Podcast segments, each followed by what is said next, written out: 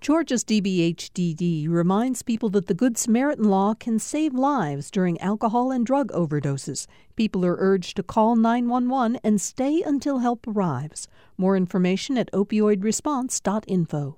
Hey there, it's Sea Stachura, host of Shots in the Back, exhuming the 1970 Augusta riot. Since we released the first episode of the show, listeners have been asking questions. Some people have had questions about public policy. Others asked about how we did what we did. Trial and error is the answer. None of us had previously made a documentary podcast about racism and history, and I personally knew I had some blind spots as a white woman. So, my Black colleagues and connections were integral to the success of this podcast, and that includes our editor, Kiosha Howard.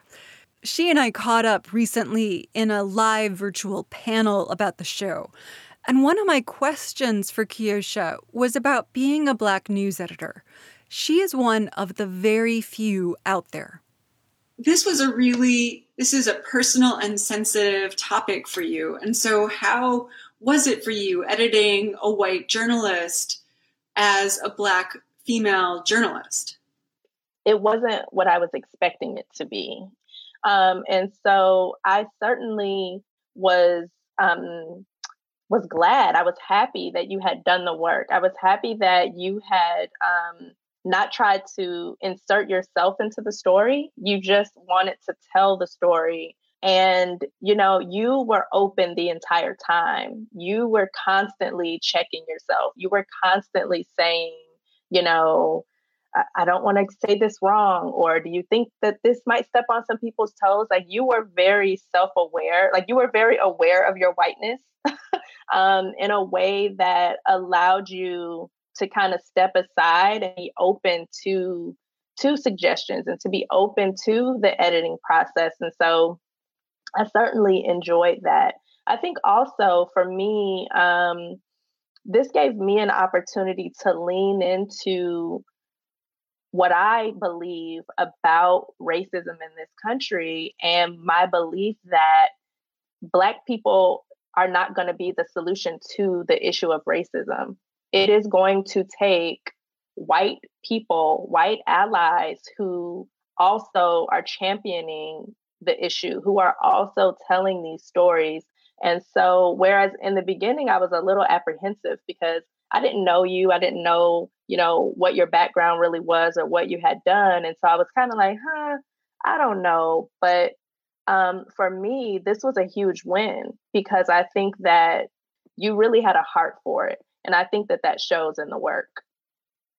It is something that, you know, having done projects on, um, you know, back in 2013, I did a couple of public events about the research um, that I was doing when I was teaching it at Augusta University, which was then Augusta State University. Um, and I I have looked back at some of that material and and realized that I just I, it's not that I didn't have a sincere sincerity, but the depth of my knowledge was so limited.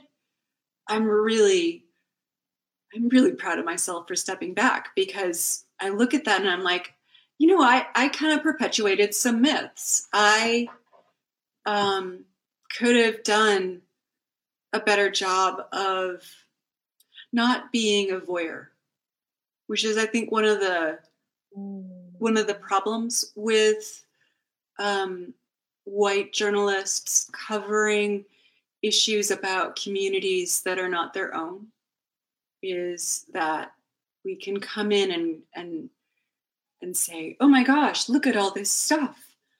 Um, and I definitely was afraid that that was, you know, that there were elements of that. Um, so I'm, yeah, I'm so glad that you were you were my editor and that you were, and that we were able to to you know come together and and and feel like we had a good trusting relationship was one of the things that you've said to me over time is that this has been um, this has been a really rewarding project for you. Can you speak a little bit more about that? um, when I learned about this story, I was like, wait, why don't I know about this? Why don't people know about this? Like, why isn't this a thing? Um, and so to be able to help bring the story to light was just like, oh man, yeah, this is absolutely like, we got to do this. We got to make this happen. Um, and so for me, it was partially just the education of it all, just learning about the the story the stories themselves but then there was also like getting into the meat of everything listening to those interviews like all the great sound um listening to people like claude harris so our whole aim and intention was let's make change here's an opportunity but the whole intention was don't hurt anybody it was just eye opening for me in a way that um, you don't get you know, especially on the editing side of it, because, you know, unfortunately, everything doesn't make it into the podcast. So there's some things that I got to hear, like just behind the scenes, that I'm just like, wow, you just look at life differently after working on a project like this. Yeah, I think all of us feel feel pretty good about about this. Um, we heard from from people like like Claude Harris um, but we also heard from Sergeant Lewis Dinkins.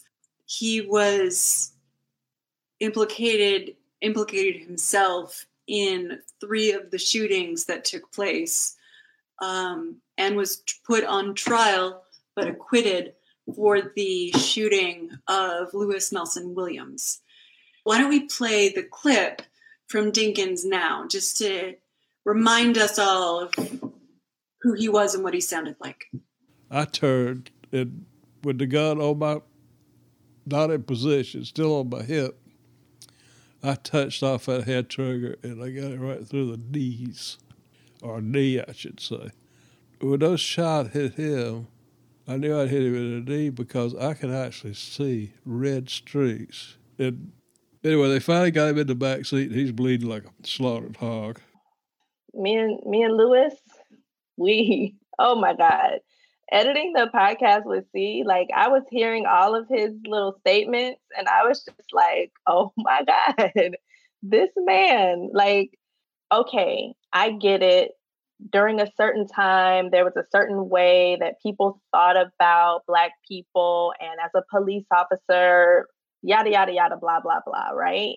But all these years later, to hear him tell the stories again with no remorse, with no type of um, compassion in his heart or anything that was like, you know, I feel bad, or even like maybe it was a little bit wrong. Like there was just nothing there that said, you know, these people are human. Um, and so I even wondered oftentimes, see, if it wasn't you doing the interview, like if I was there, would he even regard me with any level of respect? Or, like, you know, or would he just treat me like I'm not even talking to you? Because that's just the way that he came off. Like, still, and I can't say still because I know he's passed off, he's passed on.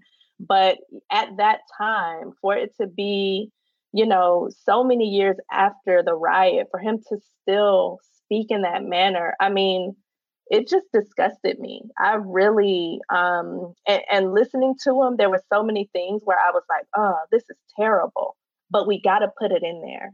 We have to make sure that people hear this because this was really the heart and mind of someone who was involved. And so, um, as as um, hurtful as it was to hear those things, it was also very necessary for him to be a part of the story. And it was also very necessary for people to hear what he had to say because, you know, I can hear that in the mind of a police officer now who kneels on somebody's neck for 10, 11 minutes. I can hear that now in the mind of a police officer who um, shoots someone because they're running away. Like it, it just all is very real. And it's just a reminder that, you know, those mindsets don't go away over. I, okay, let me not say those mindsets don't go away because I do believe that people have the capacity for change. um, but it's not an easy change and it's not an automatic change. It is an intentional change that um, that people have to want to make and that people have to work to make. And it's obvious from hearing Louis Dinkins all these years later that he was not one of those people. Yeah. Um, I think you're right that he he would have given different answers to you. And he may not even have been willing to give you the time of day because of how deeply that racism ran. When I when I started interviewing him, I was doing uh, oral history interviews. And so that mm-hmm. gave me a little more leeway to let people tell the story that they wanted to tell. But sitting across from that much casual racism and hatred, I definitely felt uh, just guilty that I wasn't calling him on that stuff. And what I came to was that by letting him speak and letting him assume what he wanted to assume about me, he was speaking his mind. And that was better for the story, just as as you said. It it I think he may have viewed this event as like his war story and that mm. black people in this event were his enemy. Mm. So I just kept asking for more. And I was hopeful that underneath the hubris and the condescension and um, just hostility that that there was perhaps an indication that this was a cover for something that had deeply hurt his heart. Um, you know, in the way that some people kind of feign bravado when um, when they're actually scared. And so, just you know, on that last little point, that was me being hopeful that that white racism wasn't as um, as embedded that it wasn't um, that it wasn't so pervasive that that if I just dug a few layers deep, it you know it would it would be scraped away. And I don't want to say that I've ever thought that white supremacy and racism is shallow, but it just reminded me that these are very entrenched ideas, which you know again goes back to basically what you were saying, Kiosha. Um, we talked in episode six to uh, the Lincoln County teacher, Christy Bryan.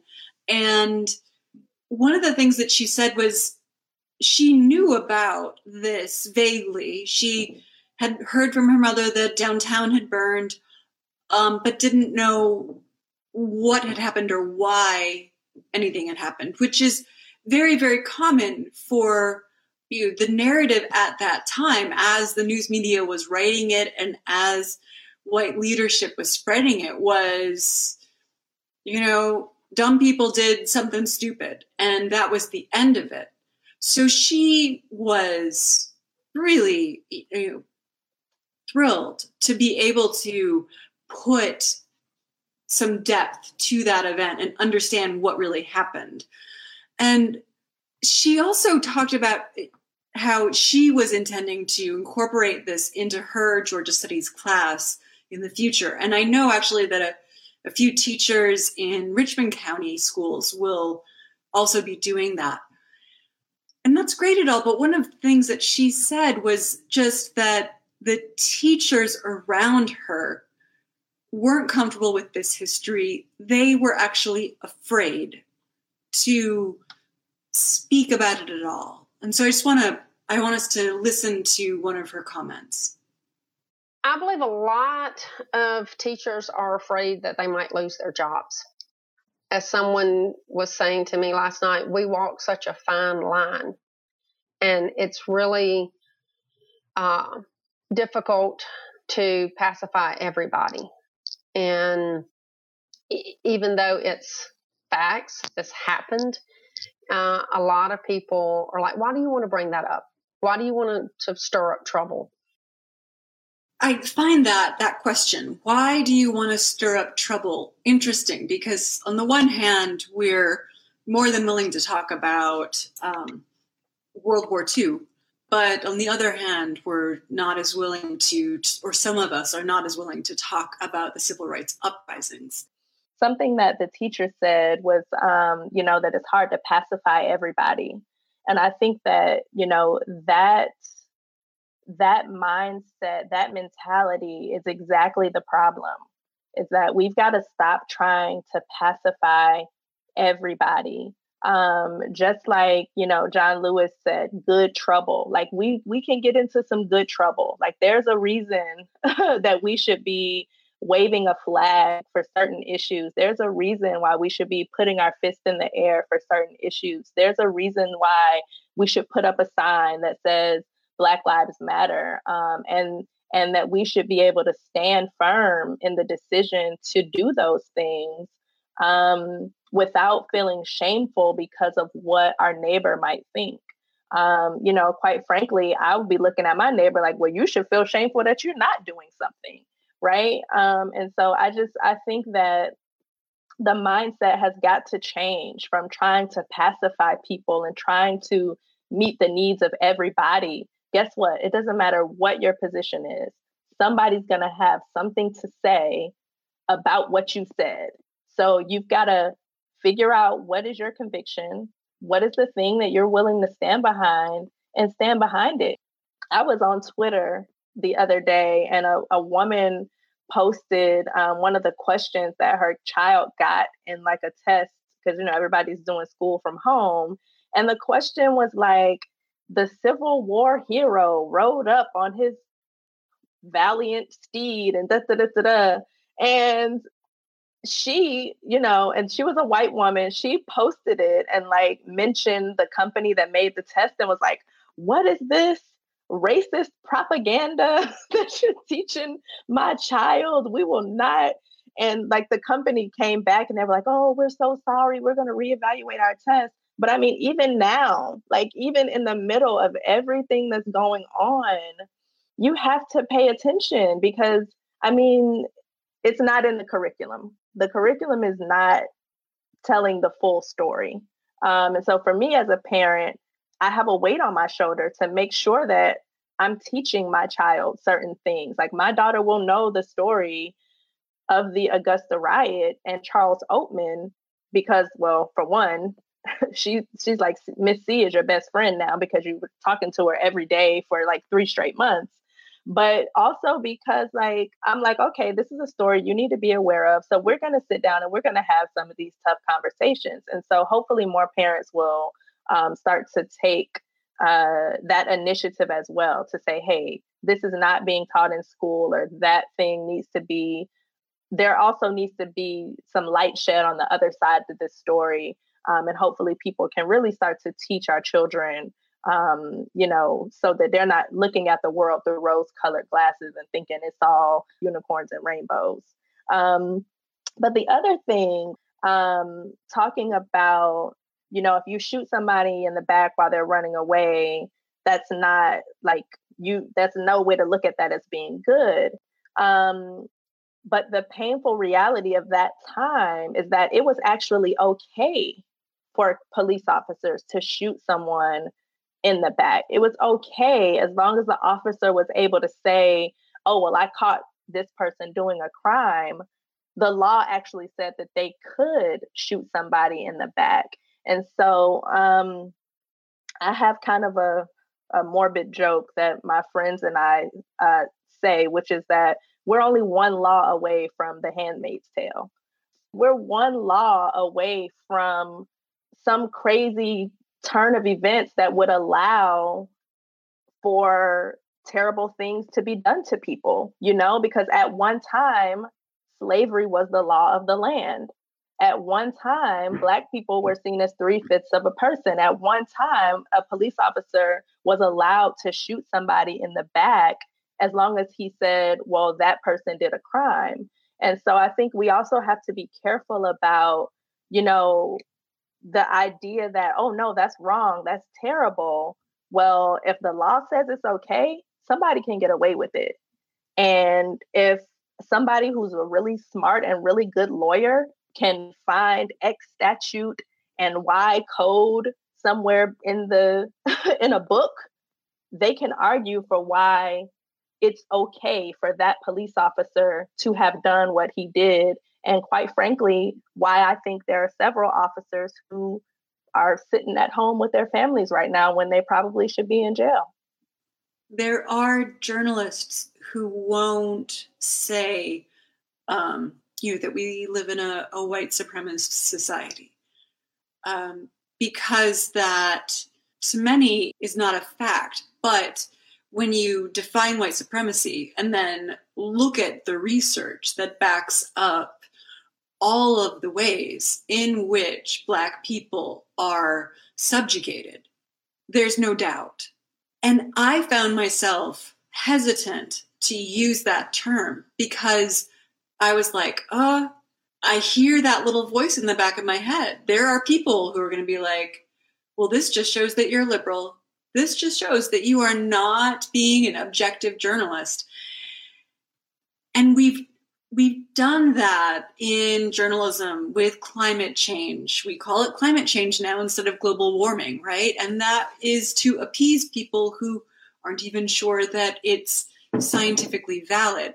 I don't want to get myself in trouble here, but it was, I think, a challenge to turn that off, to turn off that attempt to make everybody feel like they came out as a good guy in the end. So, our time is coming to a close. We do have a few kind of miscellaneous questions that I want uh, to get to that our, our listeners have have asked. Um, and Kiosha, I think you have a couple of those, yeah? Yeah, I have them. Um, so I'll just jump right in with the first one. It is, um, yeah, I want to know this too. what statute or policy was it that paid Black students to study outside of Georgia? All right. I have never found the exact statute. Um, I have found several people who benefited from it. Uh, this it, it's also uh, listed in the Georgia Encyclopedia, which is run by the um, uh, Georgia Humanities Council and the Georgia Historical Society. And what they say is that this was a common practice, and it was it wasn't until about 60 that the federal courts essentially banned states from doing this. 1962, if I remember correctly, is when we first we see the first um, black students attending University of Georgia. But there were only two for a really long time. So I'd be curious to know if that practice somehow continued. That's a good point. Um, another question uh, The Richmond County Jail, was it as bad as described in the show? Most definitely. By the mid 1960s, a grand jury um, had taken a, a, review of the facility and said it was inhumane and unsalvageable. And they they made um, a, a demand that the building be replaced. Now, I don't know the details of that well enough to know whether that came with a fiat um, that just kept getting extended, but I do know that it was um, into the 70s that they were still using that prison, that jail. And I actually got a letter from a, a person who's an inmate if, over in um, the Atlanta area, who said that he had li- he had uh, lived in the Richmond County Jail on Fourth Street in the late '70s, and it was exactly as described. The um, uh, the year that that grand jury came um, came to its conclusion is um, it's it's like 1964 is what's coming to mind who did you intend for the podcast audience to be? When I wrote the first episode, this was before Kiosha came on board. Um, I wrote it and then I um, I looked at it myself and and I realized that I was speaking pretty much exclusively to white people. And so, you know, and I, have talked about this this before. I, I, then, you know, brought it to a friend of mine, and um, she's black, and she was like, "Okay, you're using way too many. Like, look at all of the white voices that you've put here." And I was like, "Ah, oh, but I just wanted to use archival tape." And she was like, Yeah, but you're prioritizing the voices of people who didn't speak to any Black person about why this happened or what was happening. Just a lot of white officials who said, Well, I think some outsiders came in. Um, so I think, but you and I, Kiosha, have had a couple conversations about how the public radio audience is primarily white and primarily older. And so I wanted that it to be accessible for that audience, but I also wanted it to to speak to a much broader audience, to people of color who mm, who my understanding is that there's a lot of times when white journalists or mass media, mass news media in general, is telling a story as though um, you know we're you know it's it's uh, Cinco de Mayo and the and and we're doing a story about what is Cinco de Mayo, and that kind of a story is pinned directly toward white people, right? I mean, no one in the Hispanic community is asking that question. So right. I think with your help, uh, we we made this into something that um, had enough.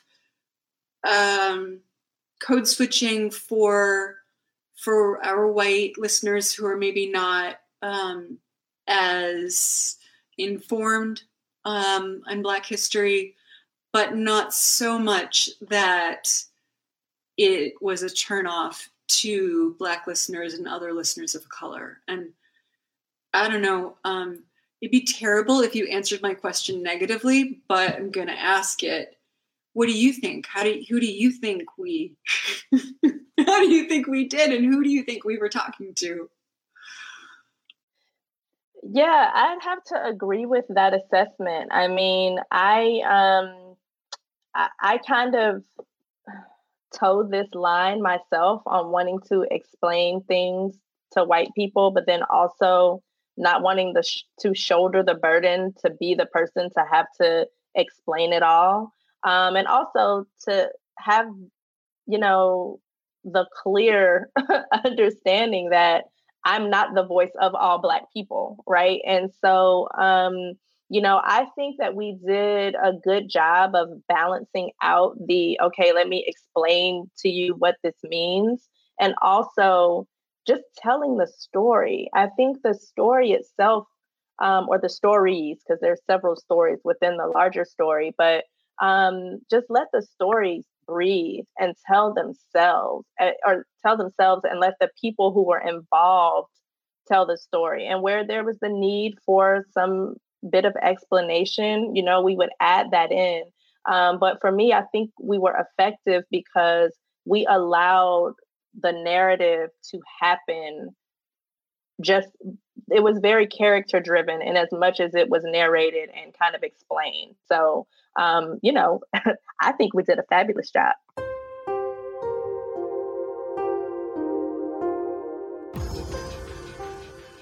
My thanks to shots in the back editor kiosha howard.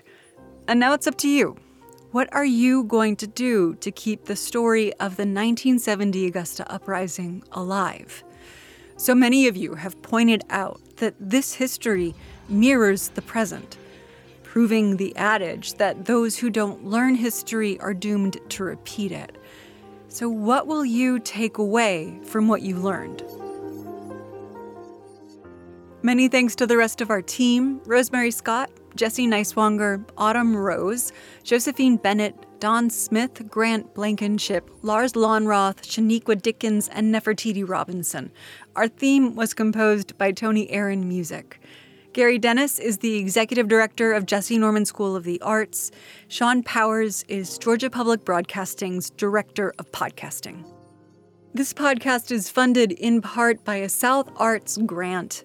Please leave us a rating and review on Apple Podcasts. And for show notes, visit gpb.org forward slash shots. Thank you for listening.